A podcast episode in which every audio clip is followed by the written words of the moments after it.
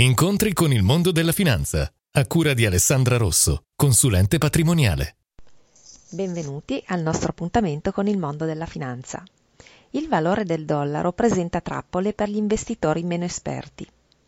Quando si legge che il cambio passa da 1,05 a 1,15, non significa che il dollaro sia rivalutato, ma che si è deprezzato. Mi spiego meglio. Se oggi con un euro compro 10 caramelle e domani con un euro compro 20 caramelle, significa che se ne compro di più è perché le caramelle valgono meno. Allo stesso modo, se con un euro compro 1,05 dollari e domani con un euro comprerò 1,15 dollari, significherà che il dollaro, così come le caramelle, varrà meno. La conseguenza sarà che se hai investimenti in dollari e il cambio aumenta, il tuo patrimonio diminuirà.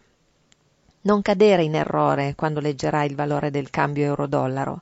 Se aumenterà, vorrà dire che con un euro comprerai più dollari, per cui il dollaro sarà diminuito e quindi anche i tuoi investimenti in dollari. Se il cambio euro-dollaro diminuirà, i tuoi investimenti in dollari saliranno.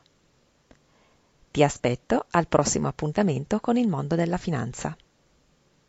Alessandra Rosso, consulente patrimoniale. Visita il sito studioalessandrarosso.it.